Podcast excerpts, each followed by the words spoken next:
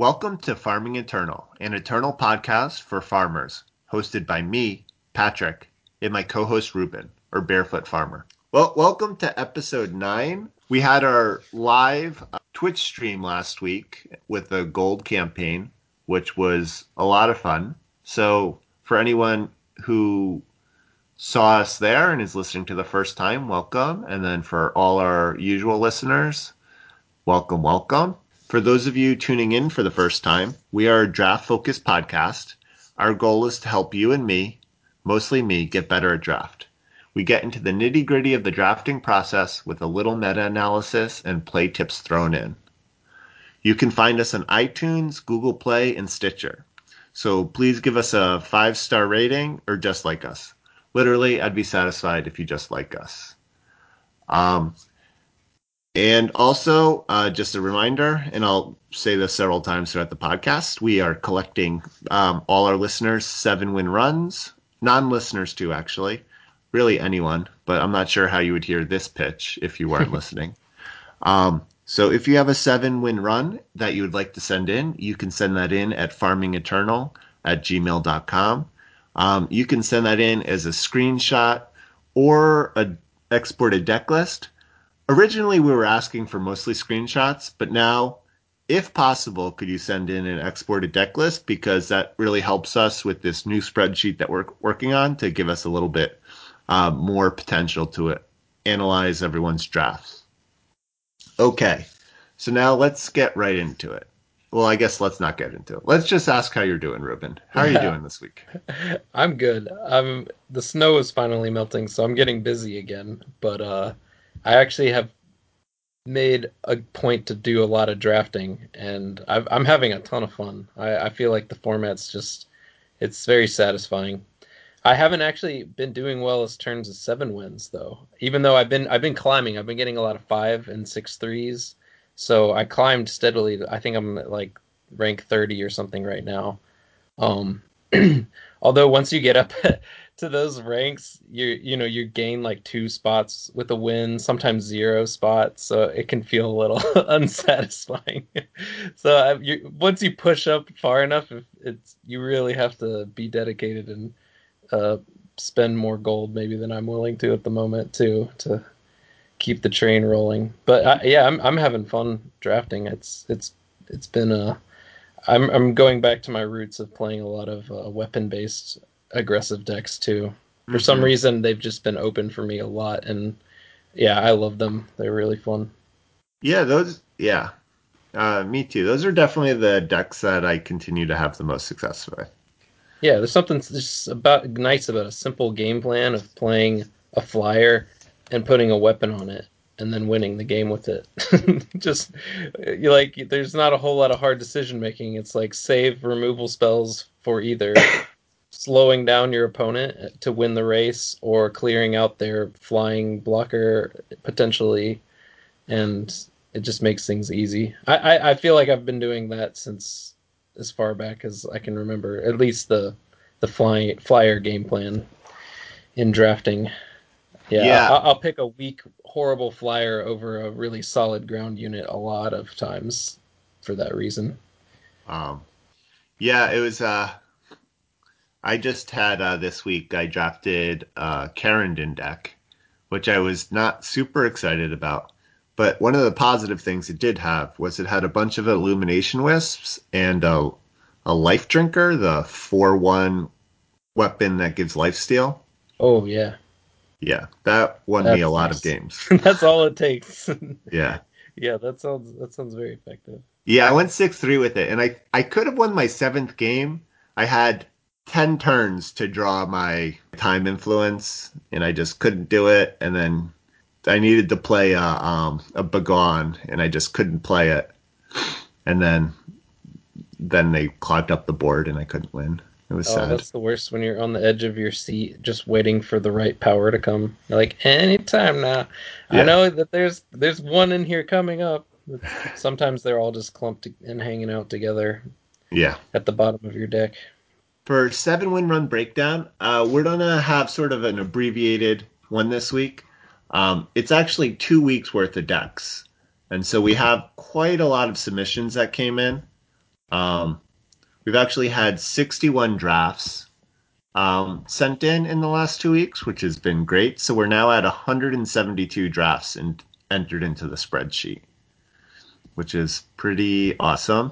Like I said, Ben uh, Ben Grasher has taken over a lot of the spreadsheet stuff. So Is the third member of the Farming Eternal crew. The- here are the new people: Misty Wimpelstitskin, I guess, uh, Adam G, Fang Warb, Abed Abednego, Sizzle Steam, John J, Kent M, Zuta, and Zach D. And our veteran contributors are Raven Dragon, Ruben, me, um, Aloran44, Ben Grasher, Dwiggy, Your Soulmate, Caruthers, Gaunan, Jose Carlos, 2121, and Rofer. So thank you everyone for sending in deck lists. You're uh, all helping make this spreadsheet possible. So what we've done is so far we only have the last 47 decks entered into this new spreadsheet that we're working on. But this new spreadsheet can tell us things like top commons and stuff. Nice. So of those 47 decks, the last 47 decks, and all the factions are pretty similar. Like there's of those 47 decks, time has uh, 31 of them have time, 31 of them have shadow, 28 of them have justice. So they're all pretty. It, it's not to, it's not very skewed. So what do you think the top three uh, commons are? all all around, all faction. Yeah, The top, uh, the absolute top three, I would say, Conflagrate for sure. Got to be the number one. nope, No, oh man, Finest Hour. no, I feel like wow, really? yeah. Finest hour is surprisingly low. Wow. Okay. Uh, I'm just thinking of the ones that I want to see personally. Yeah. um, and this is counting Defiance and Yes. Right? Though these Okay. are all um, defiance cards. oh, okay. Well, that helps me narrow it down a little bit Yeah, I was giving you a little hint. because I would I would have guessed Barrel through over Finest Hour. Then I don't know but if it's more common. It like the I guess the draft packs are a little more diluted, so you're Yeah. less likely to see a Finest Hour. It's true. Oh, okay, so I need to recalibrate into thinking about what the most popular, most common versus the best. Maybe Mighty Strikes. I do see it quite a bit. Carrington Steward. Karen like- Steward's on there. Okay, yeah, At I feel like that's th- all right. That's number two. I feel like that one is seen a lot. Um, Yeah, but know. remember, it's not just you see it a lot. It's you see it a lot and it It's- wins a lot. in the seven win right. Uh, Oni Forge Master. No. Oh, um, I feel like one of these is going to be super obvious. Um, so what did you say? Conflagrate's not in that top three? No. Conflagrate of in our 47 decks that we've analyzed so far is number 10. Wow. Okay. Okay, I'll Great. give you a hint. All right. Number one is a time card, and number three is a justice card. I don't know. I'm I'm really it's The justice is the hardest one. Fall Uh, short. fall, fall short is number three. Yeah. Tw- Wow. There's of the tw- so of the 47 decks, 28 of them had justice in it, and of those 28 justice decks, there were 20 fall shorts. Holy cow. Yeah. That's that's quite a good. Yeah. Yeah, that's a really good result. So then number 1 is infused guardian. Ah, I was Yeah. I, I was not thinking deep down the curve enough. Yeah, and then Yeah, in infused guardian um of the 31 decks that had time, there were 28 infused guardians. So almost Almost one per decks time deck. Yeah. Well, And then of that, in this faction, the best card, sort of, there's one that stood head and shoulders above the rest. And that is Coastal Beastmaster. yeah, my boy. Yeah, I love there that were card. there were 15 Ixtun decks and 19 Coastal Beastmasters represented in those 15 decks. Yeah, it's so critical. I, I picked that card way higher than a lot of people do. I think. So it was the only card that was on average, there were more than one per per deck for decks that could support that card. Nice. Okay. Man, I, I'm excited to see how these numbers, if they hold up as we get more people. yeah, uh, and we can um, we're slowly because a, a lot of our original decks, like I said, um, we had to uh, we got we have deck lists, so we're or we have screenshots, so we're converting those to deck lists so that we can then add them to the spreadsheet. Oh, nice. Sneak peek, quick sneak peek. What do you think? Top two fire commons. Top two fire commons Yeah, in the seven wins. yeah, in order, which means you're not to get it right now. yeah, yeah, you're you're not gonna get it. Man, it's like I I actually just went through like all of the cards recently, so it, it should it should be easy. But I was uh, focusing on bad cards. Um, I mean, t- for me, for me, it's just Forge Master and Conflagrator, my two. So I don't know if that's that's Number that's- two is Conflagrate. So there Okay. was one card that was represented more than Conflagrate in um, the 31 fire decks. all right. Hit me with it. I I, I can't Welding Torch. welding torch out of the draft packs, right? Yeah, Nice. pretty interesting. That is interesting. All right. Well, uh, I mean, I'm not surprised. That card is incredibly powerful. it should be picked highly, but it's also helping these decks win games. I'm sure. Yeah, That's and cool. so I think we're gonna end there um, for this week on the seven win uh, deck analysis. Um, you can definitely check out the spreadsheets, which, which will be linked in the show notes, which will show like what factions are doing the best and stuff.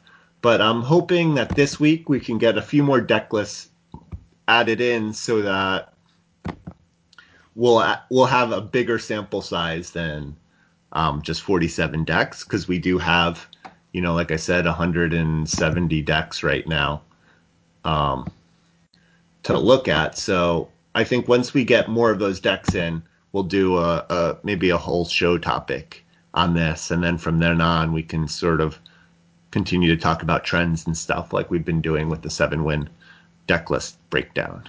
Awesome. I'm super excited. Yeah. that's that's gonna be fun. All right. So this week, uh, this is Ruben's main topic. Um, he wanted to talk about bad cards in draft. So he went through all the commons and uncommons In Defiance. in Defiance, yes, and put down all the cards he felt were unplayable in a list, and we're gonna go through them and talk about them. I wanted to make it extra contentious too. Get stoke some flames for some arguments. I, I actually don't know if it's going to be contentious or not. I mean, this is mostly just having played enough to see that these cards aren't represented in winning decks. these are car- cards that I have yet to really lose games to or uh, see do well in general. So uh, obviously, it's going to be a little bit based on my personal experience. So, you know, anybody who's had success with some of these stuff, some of this, uh, the, the things on this list, feel free to chime in and tell me I'm wrong. I'm cool with that. Yeah, the other thing is since I think we have like pretty similar draft styles, there might be fewer contentious. I don't know if anything we do is very contentious, but Yeah, not not between us, I don't think, but I, I, I'm relying on the listeners to come at me. Yeah. All right. Well, this first one, I don't know how contentious this is. It's uh meltdown. Well, We're going to start with the fire cards, and the first one I came to was meltdown, which is a zero cost spell, killing an enemy attachment, and it's it's not fast. It's just slow. So this is very situational because there's there's plenty of decks out there that don't run any attachments. Um, a, a good number of them, to be honest. A, a, enough of them that you don't want to be ever putting this in your deck. Uh, I think it would be borderline playable if it was fast, just for the potential to knock out equipment in combat. Um, but as it is, yeah, don't touch this card. I don't know. Have you have you played it yet? I've never played it. I've Okay. had it played against me uh, once or twice. It's always yeah. very shocking. I will, You got to wonder how many that. times it, it wasn't played against you too. It just sat in the opponent's hand, Yeah. and it was just, and then they concede, and you have no idea that they just had like two meltdowns in there. I don't. Anyway, uh, so this next one, I, I think I still don't understand this card. I don't understand why it exists. Um, is cautious traveler, which is a two-two for one, and can't attack, and you you can't attack unless you control a sentinel. Um, I think this is in the running of the worst uncommon of all the uncommons in this set at the Mhm. moment. Because the 2 2 for one that only blocks is just useless. That is just. I, I can't imagine a deck that, even if you have Sentinels, you would want to bother playing this because it, it literally sits there and blocks and blocks poorly until you manage to pull off a Sentinel, which most of them, the earliest ones, are starting at four, with the large, large majority of them not arriving till power level five or six. So, yeah, you don't want to be wasting a draw, a card in your hand on this thing. Yeah, the other thing I don't understand about this card, and I'm not saying it would be playable under this situation, is Primal doesn't have any Sentinels, which is what you would be, the deck you would most likely be playing it in in oh, Fire oh, this Time. is this is in fire. Oh, you're talking about in the fire primal decks. No, Fire Time Primal, right? Oh yeah, yeah. There's fire- no yeah, other Praxis. You want to play this with Time, right? Yeah, But there's no other Praxis color except for Genev. right. And so it just seems weird to put this like this is a Praxis card, but we're in a three faction set. So like why not put a card like this in a set that's like two faction focused with one of those factions being ah, Praxis? man, even if it was, I just can't imagine this being playable. Even if you had the most streamlined, low curve Sentinel lists, you still don't want to waste a early drop on this thing. It doesn't do anything for you.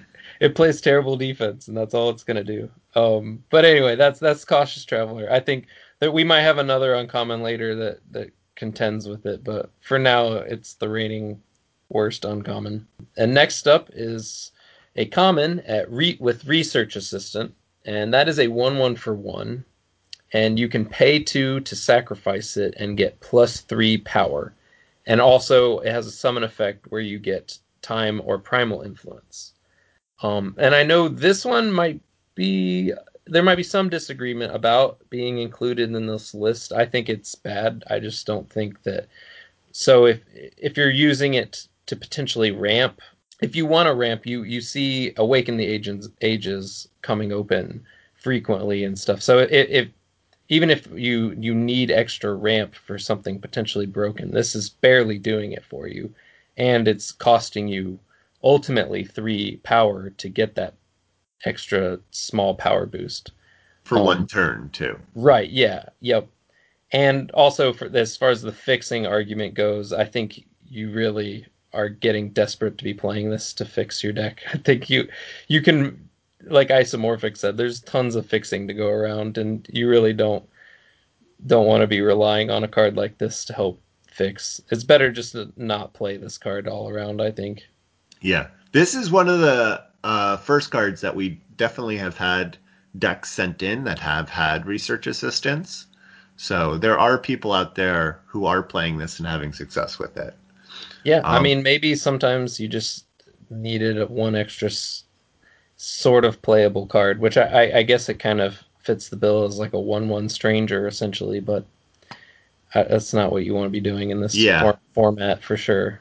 Yeah, I mean the one deck that I do remember said that they were using it, it to go turn three Ava, which sounds pretty good. Oh yeah, with the with the tribute trigger. Yeah, Yeah, I suppose if, if you're trying to trigger tribute in some rare cases, absolutely. But that yeah, I- and it helps you get the double primal early for for her too, which is good. There are um fringe examples I think where this card's So would you play a card that was zero power, gain one power this turn? no, I don't know, very unlikely. Yeah. And yeah, I like I like phrasing it that way because if you think of it that way, it's like this doesn't feel like it's. I mean, it, it's a temporary boost to your power too. It's not like Awaken the Ages, which is Yeah. playing it depleted and you've got that extra power boost throughout the rest of your game. Like this is just a single time use power boost. It, yeah, it, it's. I don't think you want to ever use this specifically for ramping. That's for sure. Okay, next. All right. Next up is an uncommon plunder, which is uh, pay two to exhaust. You exhausts one of your units to draw two treasure troves. Yeah, I I just have never seen this card do anything. I I feel like I've seen people play it before, and it was always like, wow, yes, that was their play on turn three or whatever. That's terrible Yeah. like because it's if you break it down you're you're paying six and exhausting a unit to draw two cards um and using a card it's so it, it's really yeah not not how you want to trigger renown either you want to be finding better ways to do that as well and obviously not how you want to draw cards um it's got really cool artwork though i like that treasure chasing dragon storyline of cards is really fun yeah. yeah, the, the card itself is bad. I would not play it. In Yeah. Okay. See. I guess I'm playing. I'm playing the the voice of the people here. all right.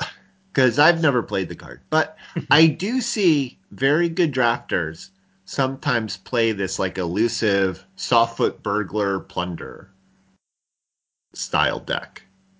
yeah. Well, you see, I, I did. I didn't include Softfoot Burglar in the bad cards list here because Yeah. I I actually think that card is fringely good enough a lot of times Mhm. and and can pull its own weight. Um, And you don't Plunder- think plunder plundering that on turn two is like Uh, you still well, you just have a handful of treasure troves, and then so you've got your you're one totally one set up? You've got your one one sitting there. It's like a bad district infantry, and you still have to spend all of your power every turn to like draw one card. You know, it's just really not good. It's Oh. a terrible tempo play for Yeah. you. And and if you're playing a control deck and you wanted to draw cards, you have so many better ways to do that to keep your eyes open for that. Plunder isn't even an option to me. Okay. But yeah, anyway, so let's move on. We've got the next one up, another we're still on fire, mind you. Uh Ruckus Rouser. And I don't think this one's gonna get much argument from anyone. Uh this is a two two for four, which is terrible. uh but it has an ability of renown, you get power equal to double the cost of whatever triggered the renown, whether it's spell or attachment.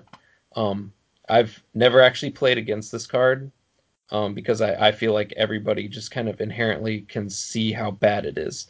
Because a deck that's trying to trigger renown is not a deck that's wanting to ramp almost always. Like the, the two rarely converge. Um, maybe if you had like a ton of changey sticks, there's I don't know. No, it still doesn't even make sense because it wouldn't even help you. Yeah. So yeah, yeah. Renowned decks don't really need to ramp, and a two-two for four is a complete waste of a slot in your deck. Um, you want something that has much greater impact. So yeah, I, I don't think you should ever play this card, or um, I don't even think you should try to make it work. Yeah. No, I think a four mana two two that's situational is a dangerous card to put in your deck. Yeah, absolutely. All right, so Ruckus Rouser, not too contentious. The next one I think is because we actually talked about this in an episode, how people had said they had success with this is uh, Spitfire, which is a four power relic, and you can pay four to deal one damage to anything. Um, and it's just I don't think this has a a game plan or a type of archetype in this format that it fits in. I just can't understand it, and I I've still never seen it in action. to be fair, I haven't tried it, but I just don't think it's it's can work. Um, it's not good in a relic deck because the relic decks are rarely fire based. Um, it's not a good payoff for slow or you know the ramp decks either. So I just don't think it has a fit. Um, and it just really it has no immediate impact on the game at all. It like, doesn't come with a like a unit with a body or something. I would rather be playing a Ruckus Rouse over Spitfire in some decks. Or you're like, oh, I just need one more unit. Here we go. Whereas Spitfire, I don't know. I, I just can't imagine a deck that. Yeah, well, like I said when I made this my card of the week, I have I have played it before, and it did kill a few X ones. So I still, I yeah, I don't know if it's unplayable, but the fact that you never see it Does- is maybe does saying le- something. yeah. yeah, it does lean you towards that direction. yeah. Um, all right, we get we still got another fire card. Um, fire for the record had the most um bad commons and uncommons. Um, and this one is Sun Scorched Elemental, and that is a six cost six two with Reckless, so it has to attack every turn, and it has Renown, draw two Flame Fangs, which are the three one Reckless one drops. and I think this this card is just way too slow to ever be good, and it, it just doesn't fit into any of the de- deck archetypes similar to Spitfire. It's just it's really slow, and you can just block it with a stranger, and even if you don't, the the renown effect of drawing the two flame fangs is is rarely game breaking, and just it's just it costs too much all around. Like six power for six power, you want to be playing, you know, something big, like like a bear, you know, the five five flying bear or something like. um. So yeah, that that finishes off fire. I don't know if you've played or seen Sun Scorched Elemental. I have never played or seen this card. All I know is the Flame Fangs die to Spitfire. Um. So now we'll move on into time. Time, actually, this is crazy. Only had two, which so, so we went through seven cards in fire. And time to me only there were only two that really shined as as making the bad card list. the first one here is uh, Unearth the Past, which is the zero cost draw relic from the void. Uh, yeah, I wouldn't do this. Like, I wouldn't play this card ever. It, it's uh, another, it's it's slow like this whole cycle of the pay zeros. I think this this cycle of cards are all terrible, almost universally.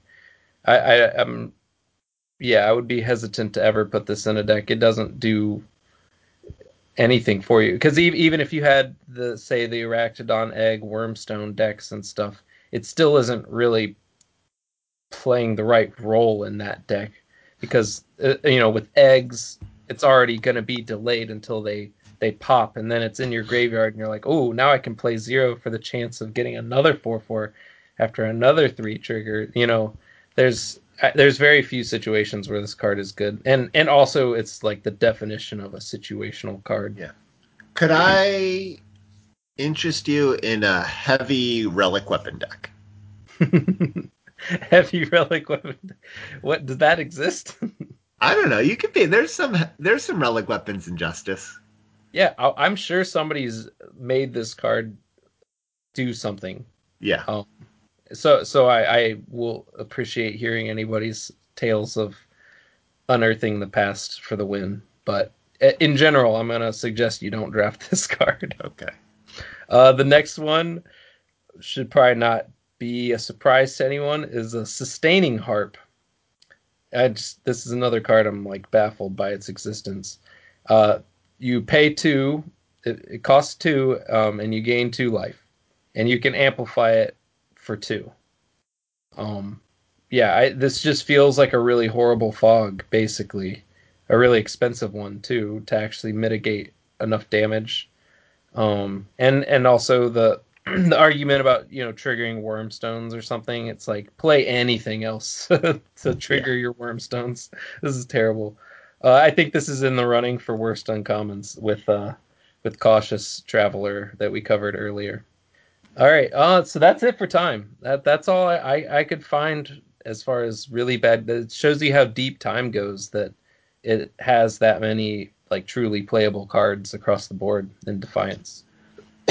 Um, pretty impressive actually. Once I kind of looked at everything. the next we're gonna move into Justice. The first one is Endure, and this is this is the once again the zero costing cycle. Uh, give a unit invulnerable to damage this turn. This card is a major trap because it's not a fast spell. As you'll, if you read it, you think it it should be. When you look at it, you're like, oh, obviously this is fast because otherwise it would be pointless. Oh no, it's pointless. Like it, it's actually a slow spell. Uh, and it wouldn't be playable even if it was fast, in my opinion. Like it just has no impact. It doesn't trade up or pump your guys. It doesn't do anything. So yeah, stay away from this cycle of cards. They're just fodder. I don't know. They were just trying to fill out their card numbers for this set or something. yeah. I mean, bad cards have to exist, obviously. Where I'm not, I'm not saying any of these cards need to be changed or buffed necessarily or whatever. I'm this is just purely for us as players to know, not to play this. Uh, the next one, this one I might might get some dissent, is a Chancellor's Horn, which is the Injustice, the two cost relic, and you empower and gain one armor. And after the fifth use, you draw a unit with more health than power. Um, I feel like, like I wrote here, if you if you end up in some weird universe um, where you ha- have a just justice relics matters deck. I, I have never seen this happen before. Maybe you play this, um, but yeah, you shouldn't. it's not good. Yeah, I feel like this is the card that um, streamers always complain that chat is always telling them to draft. the Chancellor's Horn, yeah. yeah, it's not good. Yeah. Uh, it, it it takes way too long to to trigger. It's after the fifth use. I mean, if it was even the third use, it would still probably be bad. But having it not trigger until the fifth use makes it so that it's such a delayed effect. And and you know, I mean, there I've seen people kind of do funny things with this where they play, you know, you play Lost Scrolls or something. But I mean, really, why are you playing all of these bad cards just to like potentially draw one of your guys from your deck. Like it doesn't even put it in play; it just draws it. Like it's it's it's not good.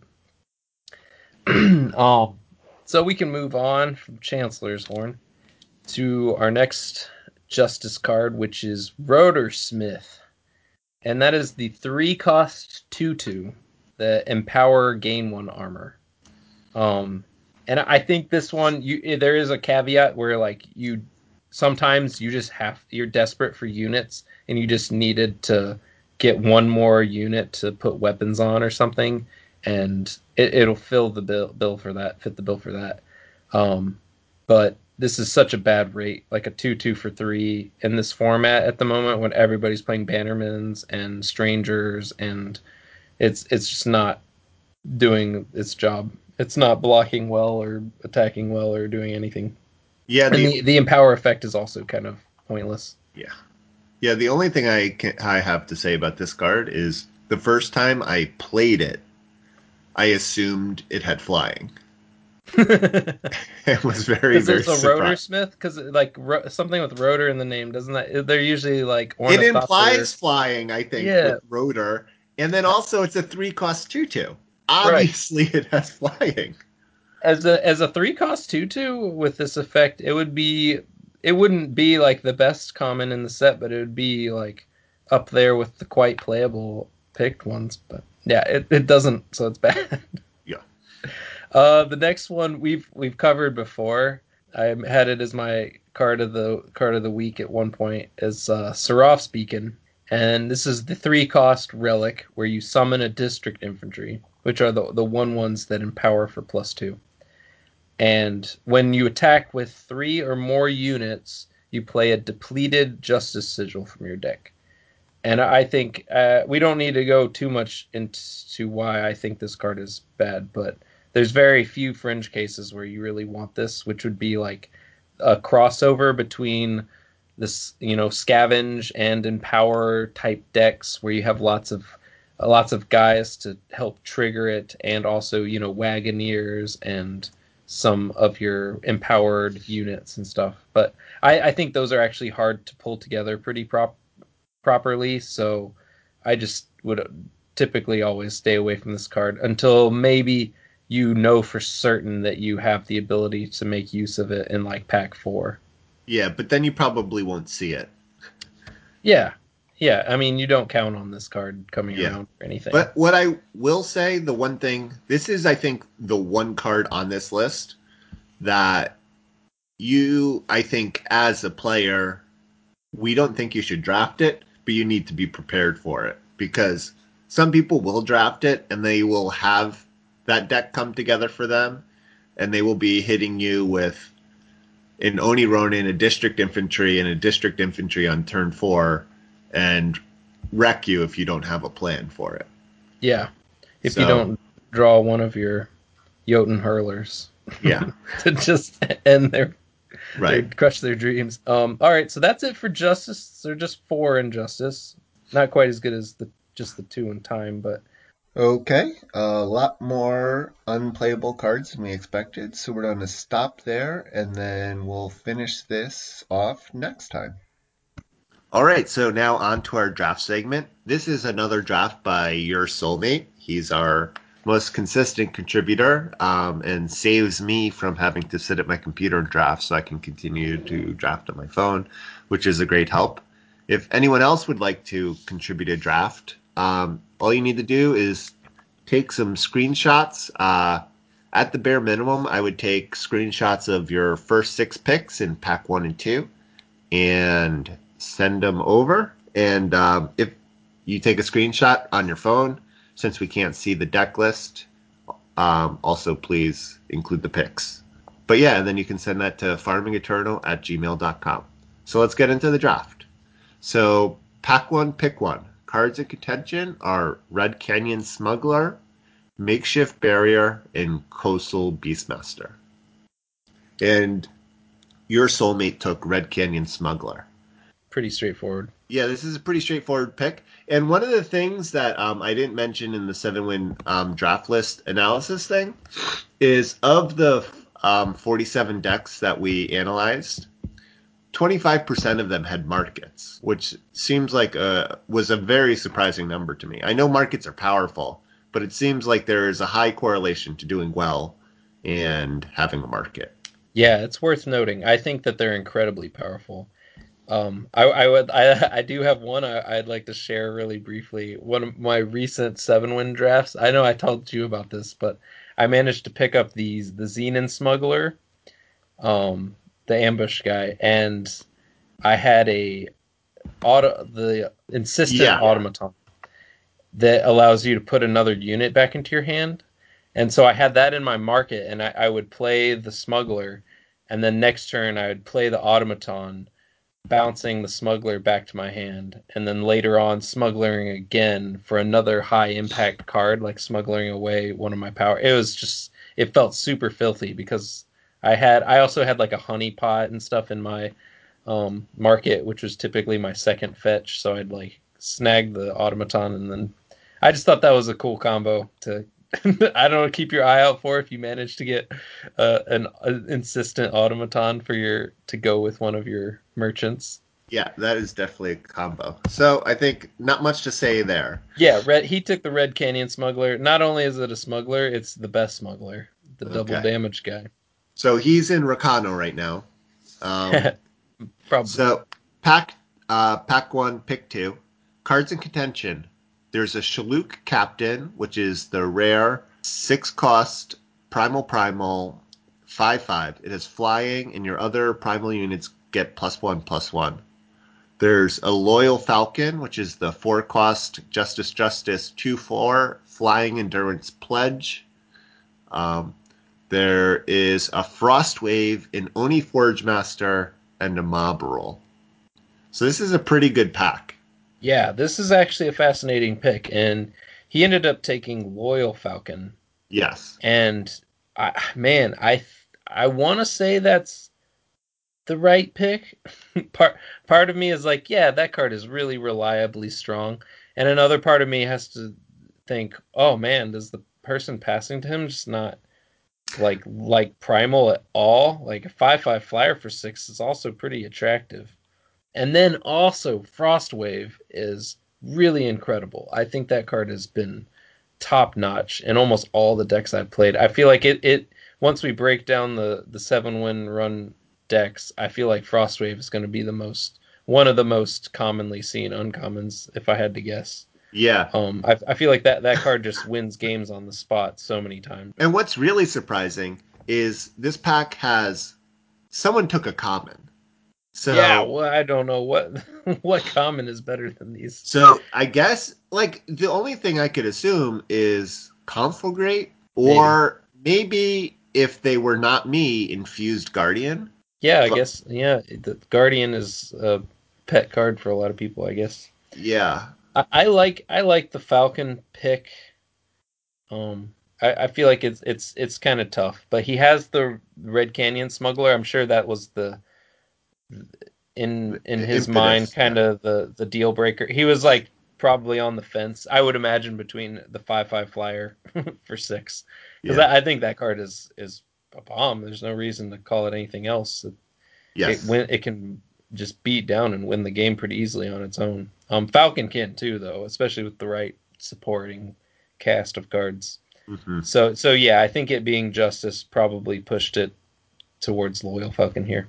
Yeah, though I think I would have taken the Shaloot Captain. Nice. Yeah. just just assumed Primal was open right off the bat. yeah, and I mean, you know, like we say, I think just in a vacuum, Shaloot Captain's a stronger card than Loyal Falcon, and and you know, it's just it's pick two. We're still picking the the best cards. Right. Okay, so pick three. Cards in contention. There's a fire Firemane Lioness, which is the two fire two two amplify two play a one one wildcat with charge. There's an Asanthus Outrider, a Power Breach Sentinel, and an Aerial Spotter.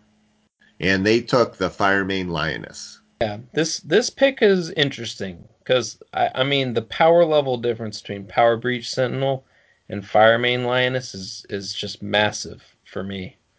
Um, and and you know like we've talked about with especially when we went through isomorphic's drafting strategy how he stays open really late and even in, into pack two um, to find out what colors are really going to be flowing properly um, I, I, I think this is still too for me too early in a draft to pick a much weaker card right um, because of color considerations. I think it's it's too soon to pass up a Power Breach Sentinel. To me, that that that card's a top top tier common for me. Uh huh. And do you think the fact that you kind of have a feeling, you know, you got a Shaloot captain, is there no world where you take an Asanthus Outrider? if you had the if you had picked the the captain, maybe maybe. Uh, no, I still think you'd still take the power breach. I, I yeah, I, I have been trying to be a good methodical drafter recently and really yeah. stick stick with uh, holding off on putting all my you know eggs in one basket or assu- assuming that this is the way I have to draft. Right. Um. It's yeah. I think it's it's just too early. So yeah, I, I would have taken the Sentinel. Um, hmm, interesting. Yeah. Yeah. Yeah, I don't know. I might have just gambled on the Asanthus Outrider, but who knows? Yeah, if you had been following your your Shaloot captain up. Yeah. Okay, so pick four.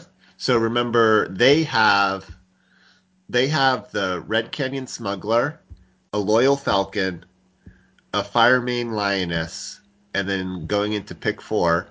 Cards in contention are the New Order Watchwing, which is the six Justice Justice four four flying, um, renown, play a relic weapon with power and toughness equal to the cost of the spell or weapon. There's a conflagrate, a curator spe- and a curator spear, and they took the New Order Watchwing. Yeah, interesting. I, I, I think the watch wing has come down for me a little bit. Mm-hmm. Um, in my estimation, I, I, I, see the card still from time to time, and it's it's still good in the right decks. Um, I, I just am a big fan of Conflagrate. Um, you being, are being able to yeah being able to take out their either their early pressure or late game helping to spread the love. I, I think it's close though. I, I do think New Order Watchwing can be an easy card to break in a lot of decks, and and with the way their draft has been going, it's not it's not bad. He's got a smuggler, he's got a falcon, he's got the lioness, just following it up with another solid unit in his Yeah. colors. So yeah, I, I, I can I can see where they were coming from with the pick, and I don't. I'm not going to say it was incorrect. This this might be come down to your bias, Yes. because I, I'm a big fan of Conflagrate because I draft hyper aggressive decks where Watch Wings have no fit for me, whereas Conflagrate does uh, fit in both slower and aggressive decks. So that that I guess that might be more my reasoning. Yeah. So then, uh, pick five. Cards in contention are a Dune Painter and a Token of Ambition. And they took the Dune Painter. Yeah, it's a pretty weak looking pack, huh? Yeah. Uh, I mean, there's still a consuming greed and Lethrai Courtier. Those are those are both good cards. Courtier, I know a lot of people like.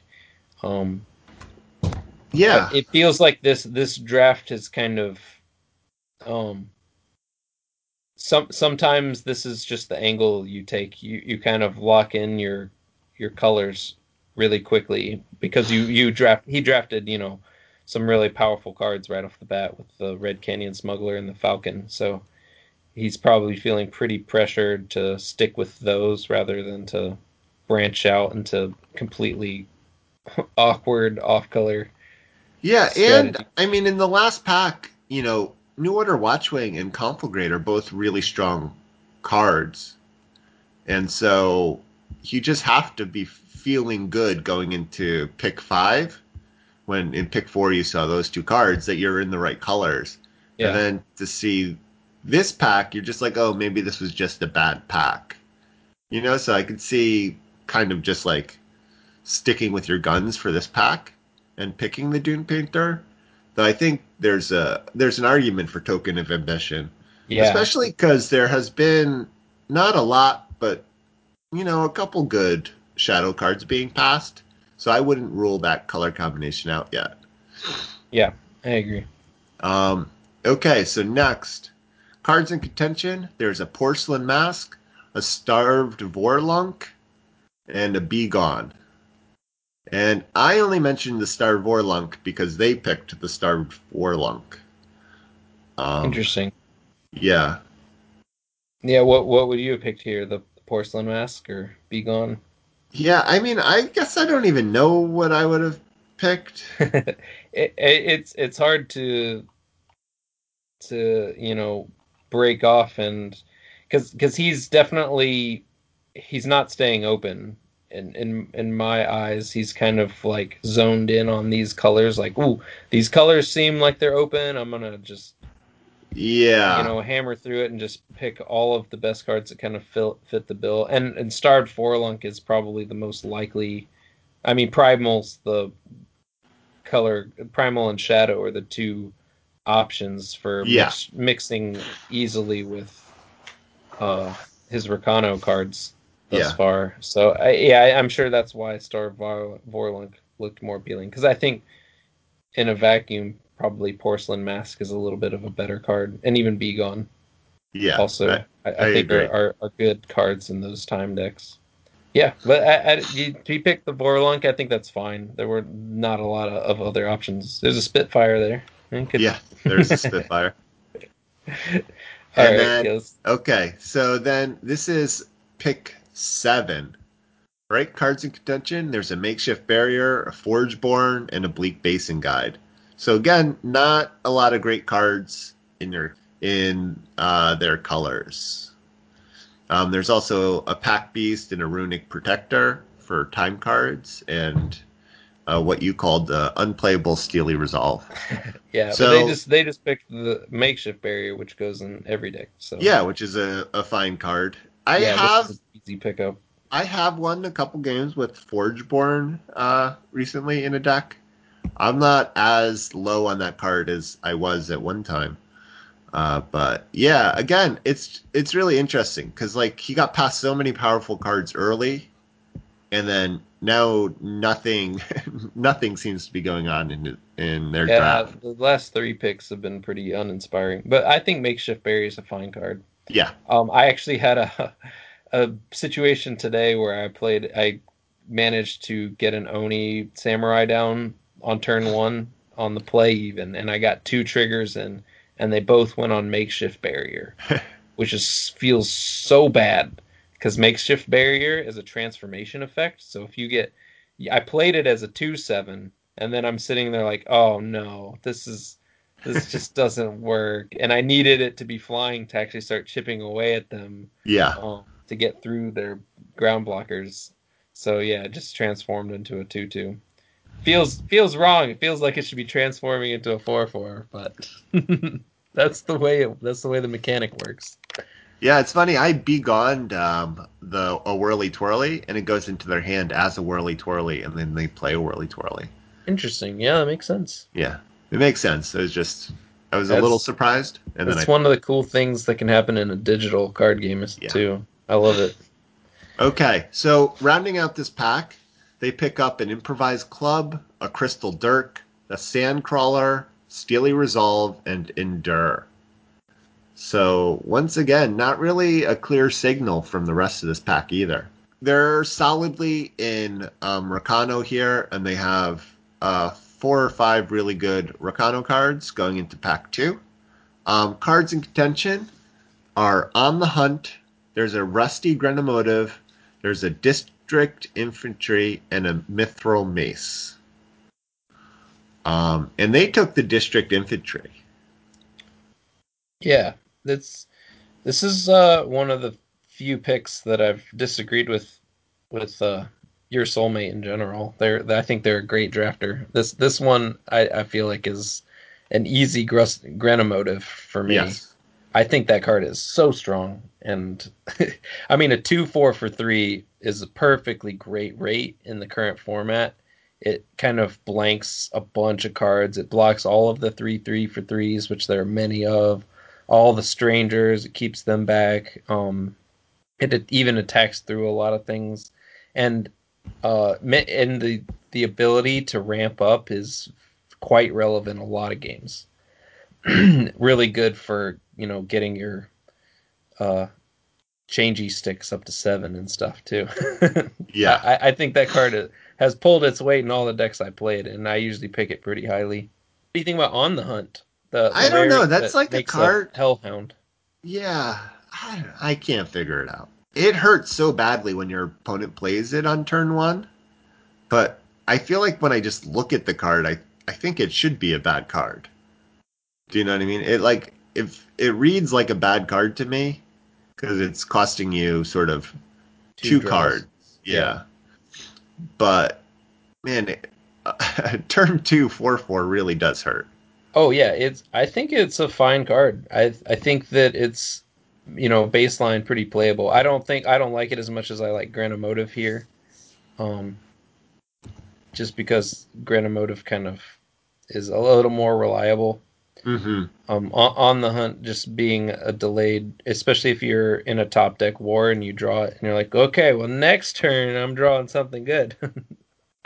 when sometimes you just need to have that unit right then. but you know, it's an investment of three power for four four haste, four four charge. So that's, I mean, that's not really that bad. Um, I, I, I do I do disagree with the infantry pick though. I would have picked on the hunt over district infantry. Yeah. To be honest, I think that on the hunt's way better. Yeah, and it's like too early, I think, to be worrying about low drops and stuff like that just yet.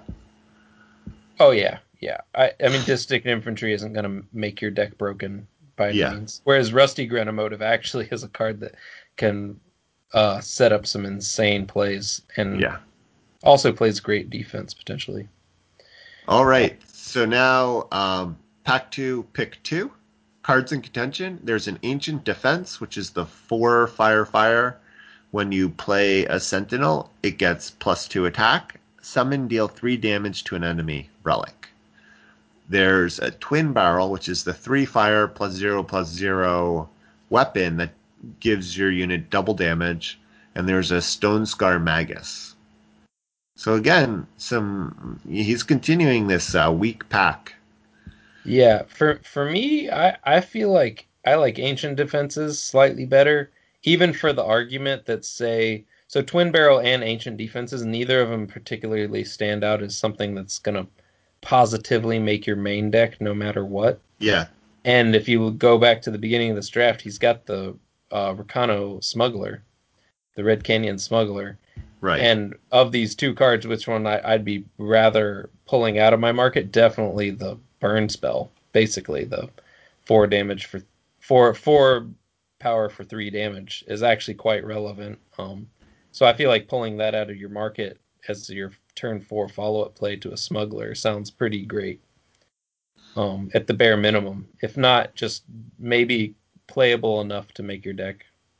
Yeah, you know, I was. Um, this is, I think, another one of those areas where I would have made a pick and then gotten immediately punished in the next pick. Because you know, I put the Stone Scar Magus on here because you know he had gotten at the end of pack one a bunch of shadow cards. I think this is a pretty good shadow card. I'm not actually as high on Ancient Defense as you are, and I'm not as high as Twin Barrel as your soulmate is. Um, so, and then there's no other really great cards. So I might have picked the Stone Scar Magus just to like still feeling out that final color. Um, but again, they took the Twin Barrel. So then we go into the next pack, which is pack two, pick or the next pick, which is pack two, pick three, and the cards of contention are a Calderon Gunsmith and a Changey Stick. Yeah, It- this this one, there's no debate about this one. Yeah, and a Valkyrie Arcanist, but it's still a changey stick. Oh yeah, yeah. Changey stick is great. Yeah. And so then I would be like, okay, well, I guess my third color is not shadow. It is primal. Yeah, likely. I don't think Stone Scar Magus was a card that's going to draw you into Shadow. No, no, I don't and think. at that point, he'd only had the the club. I think was the only Shadow card. yeah, I know, but there were some good shadow. You know, like you could just like, if you're not really playing the other fire cards, you might as well have a shadow card, and if in pack four shadow becomes open, it's possible. That's true. But he he just took the changey there. Yep. And then so pack two, pick four cards in contention. There's a Peacekeeper's Helm, a Hooru banner, a Stalwart Shield, and an Argenport Stranger. And they took the Peacekeeper's Helm. Yeah, that's a. This one's also a very easy pick too. I think. Yeah. Um, Peacekeeper's Helm is uh one of the premier commons. I think. Yeah. I have a feeling that in our in our breakdown of seven win deck lists in the future, we're gonna see that that card uh, is, is highly represented Yeah. in seven win decks. Yeah. I, I don't know if this is maybe you'd probably say this is too early, but the one thing I have is you know you do have a lot of double influence cards, so I don't know if that would you know you have your two double justice influence cards, so you do want to start picking um, fixing eventually. He does want to start thinking about it. Yeah. Now, especially now that he has another reason to dip out of uh, Rakano, because he's really only picked Rakano cards thus far. Oh. Don't forget the Star Vorlunk. Well, yeah, the Star like, and now the changey stick is Yeah. is yeah makes the banner look a little better here. It's a Hooru banner. Um, for those of you following, yeah, I, I think the I think the Peacekeeper's helm is still the correct pick though. It's good. It's just way too good of a card. Okay, so next pack, um, or next pick, this is pack two, pick five. Cards in contention. There's a Rakano banner and a Bright Mace Paladin. Well, so what would you pick?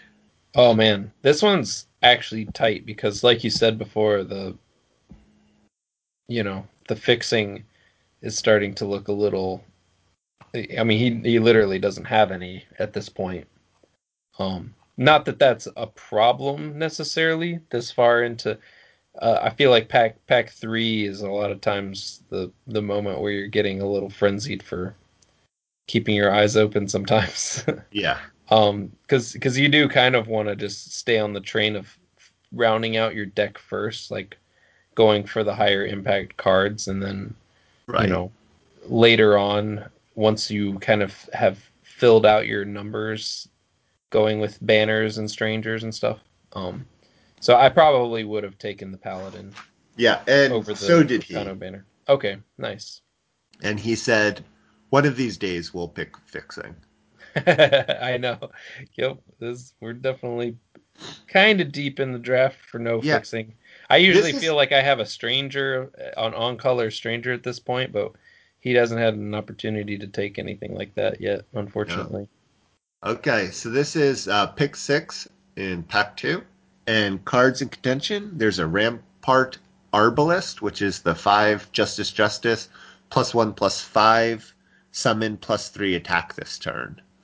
There's a Mithril Mace, which is the five Justice Justice plus three plus four, and a Flash Freeze. And they took the Rampart Arbalest. Interesting. I actually yeah. think Mithril Mace is a better card. Um, in in a vacuum in general, I I think the Arbalest, its only advantage is it has a extra health which I, I feel no, like it has an extra attack too. It hits. Oh well, yeah, it, hits for. It, that's true. It does hit for four the first time. Um, and then the next time it only can hit for one. Yeah. Um, yeah, yeah. Oh yeah, I forgot it was plus three. I don't know. I I think they're close. Um, mm-hmm. there's uh, like you said, you added flash freeze in the cards in contention because that card is very good. Although yeah. at this point, he's so light on fixing maybe he's just really like uh you know gonna stay on the Rakano train and because because I think Flash Freeze is better than either of those two cards. I agree. Um, pretty much in every deck. So I, I would have been tempted to just pick the Flash Freeze here. I'd say. Um, but as far as the argument about whether Arbalest or Mace is better, I'm not. I actually, it's kind of close, closer than you think. Yeah. Okay. So let's uh, and then um, pack two, pick six. He finally got some fixing in a seek power, which it seems like shouldn't be going pick six, but does. All right. Yep. Now then, we are, are jumping ahead to the final deck. Yeah. Here. And, and holy moly, he got some crazy good stuff. yeah, and pack, pack three was nice to was nice to him. Um, yeah. So he ends up being primarily fire um, with the you know a Rakano decks, uh, not quite splashing primal, but with just a couple primal cards. One of those being Ava, which is always great to see in your deck. There's a changey stick. He has a wind cloak in this deck, which I'm a little surprised about. Um, especially because he has so many good flyers. It just seems like not necessarily the way you need to be winning the game. Yeah, Wind Cloak is a tough card. I, I actually had a decent Wind Cloak deck recently, but it was uh, also helping to power out my Outriders. The Outriders already have flying, so it doesn't really matter. But I, I just needed some extra relics. Um, I also had triple of the Sentinel that gets plus six plus six with relics. So yeah. I like literally had to play Windcloak, but Windcloak activates for four. Yeah, and that's just not. It's just bad. Like for some reason, you think in your head you're like it costs two, activates for two, right? No, it activates for four. So it's really it takes up almost your entire turn for yeah. a single single activation. Yeah, so, I've never gotten it to work, but in my mind, it would require time to be in my deck for me to want to play Windcloak. Yeah, I've I've had it work as well, but it yeah, like uh, it's really good for getting like power breach sentinels through the air yeah. and stuff like that. I think yeah, those are the scenarios where that card's uh, this yes. this is the type of deck. It's it's mostly it looks like a Rakano uh aggro essentially. Like yes. he's he's definitely has a early curve. He's got the district infantry. He's got two Firemane Lioness, Forge Master. He picked up a Rakano Outlaw, which to me is like the best two drop in the format. yes. It's got a Skycrag Stranger, Bright Mace Paladin. Uh, he picked up a Rebel Sharpshooter and has the Red Canyon Smuggler. Um, yeah, this this deck feels like it's it's wanting to have more early impact cards, and Windcloak might not be He put, he ended up having to play two Smith's hammers. It looks like as well. Yes. Um, which is interesting. I, I mean, I, I like Smith's hammer is is uh, necessary in certain deck lists. It's good on his sharpshooter. It's good on his outlaw. Um, it's pretty good on the flyers, obviously the Falcon and the Ava. Yeah. Um, yeah, it, it, it looks like he he had to scrounge a little bit for playables to me. yeah. Yeah. I mean, he has a research assistant, which made your list. Um, and his fixing was a little light. He ended up getting a Seek Power, a Barrel Through, the Research Assistant, and then a Token of Instinct. The token was the only power sort of based fixing that he got. Oh, and a Bannerman, I guess. So I don't. I guess he's fine on. He's he's fine on fixing in the end. Well, it's it's borderline. It's Yeah. it's good. It's good enough. I Yeah. think. It, it, this isn't like an ideal scenario in terms of the fixing. Like getting to that double primal consistently for Ava is going to be tough. And you know he had to play maybe a few extra primal sigils than he probably wanted to. yeah. Um, cons- considering like almost all of his other plays are just straight Rakano. Right. Um, so even having to play four primal sigils probably feels a little bad, but he's got the seek power. You know, barrel through can do it. So, um, Cool. Yeah, So but yeah, that- but he ended up going seven two with this deck. Research So- assistant with Ava, right? This is Yeah. is this the deck you're talking about? Yeah, it actually is. Now that I see it, this was the deck I was talking about, and he says it won him a game, Nice, getting a turn three tributed Ava, nice. I, Um, yeah, that's a combo. and then like you would expect, you know, smuggler grabbing like a Kopat or the aerialist Kopesh won me another game.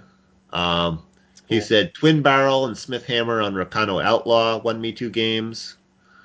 So I think that's uh, you know this is a I think this is a deck that maybe requires a little bit of luck, but if you get you know your cards in the right order, you're you can do some pretty fast and powerful things. Oh yeah, if he's if he's curving out properly, he's he's got some potential draws that are just disgusting. Yeah. I mean, even something like Rakano Outlaw into Red Canyon Smuggler into Loyal Falcon or something. Uh, Yeah. That sounds really brutal. All right, cool. Well, so that's uh that's our draft for this week. Like I Thank, said, thanks again for sending it in, your soulmate. Please, That's and if anyone else would like to send in a draft, uh, please feel free. Again, that's farmingeternal at uh, gmail.com. Uh, and that's the end of our show. So once again, a reminder for to everyone to give us a five star rating and review on iTunes, Stitcher, or Google Play. Uh, it helps people find us. Also, give us uh, continued thumbs up on all of Barefoot Farmers uh, Reddit posts. That I also think helps uh, people find us. And just in Discord or anywhere you talk about Eternal, if you or on streams, if you see anyone get a seven win run, if you just mention our email to have them send in a deck list, you know, the more data we get, the better our analysis is and the more information that we can pass along to the community. So, you know, just spread the word and try to get as many people as you can to send us uh, all their seven win deck lists. And once again, that is farmingeternal at gmail.com. And remember to keep on farming. You ready to do bonus content? No way. I can't. That's fair. Yeah. And the Pretty- bonus, it was a pretty exciting tournament, though. it was, I- uh, it was Yeah. wild. I, it was crazy to watch Nova go all the way, basically. yeah, you know, he just did um, another podcast, this time with Neon. Oh yeah, Yeah. I, I listened to parts of it earlier. Did you listen to him mention your name twice? Oh wow, I got two mentions. Oh boy. Yeah. I heard one. I didn't realize I got tw- twice. Well, I, I mean, I was. We didn't do enough testing, but we did some. The you know that morning of right. Yeah, no, he- things- He talked about you in regard to, yeah, the practicing testing with him, and then he talked to you in regard about uh, playing the Ixtun control deck Oh yeah. a Yep. while back. Cool. So, No, yeah, that that was fun though. I, I helped him uh, practice for Overmaster. We did some mirror matches. yeah. it was, it, you know, we it was fun. It was kind of like we got to break things down a little bit. Um, he already understood the deck way better than I did, though. So I don't know how much help I could be. Yeah. So okay, well I guess we did have some bonus content. I'll leave that in there. Oh, you don't have to, it's, or whatever. No, that's fine. Okay, stop recording.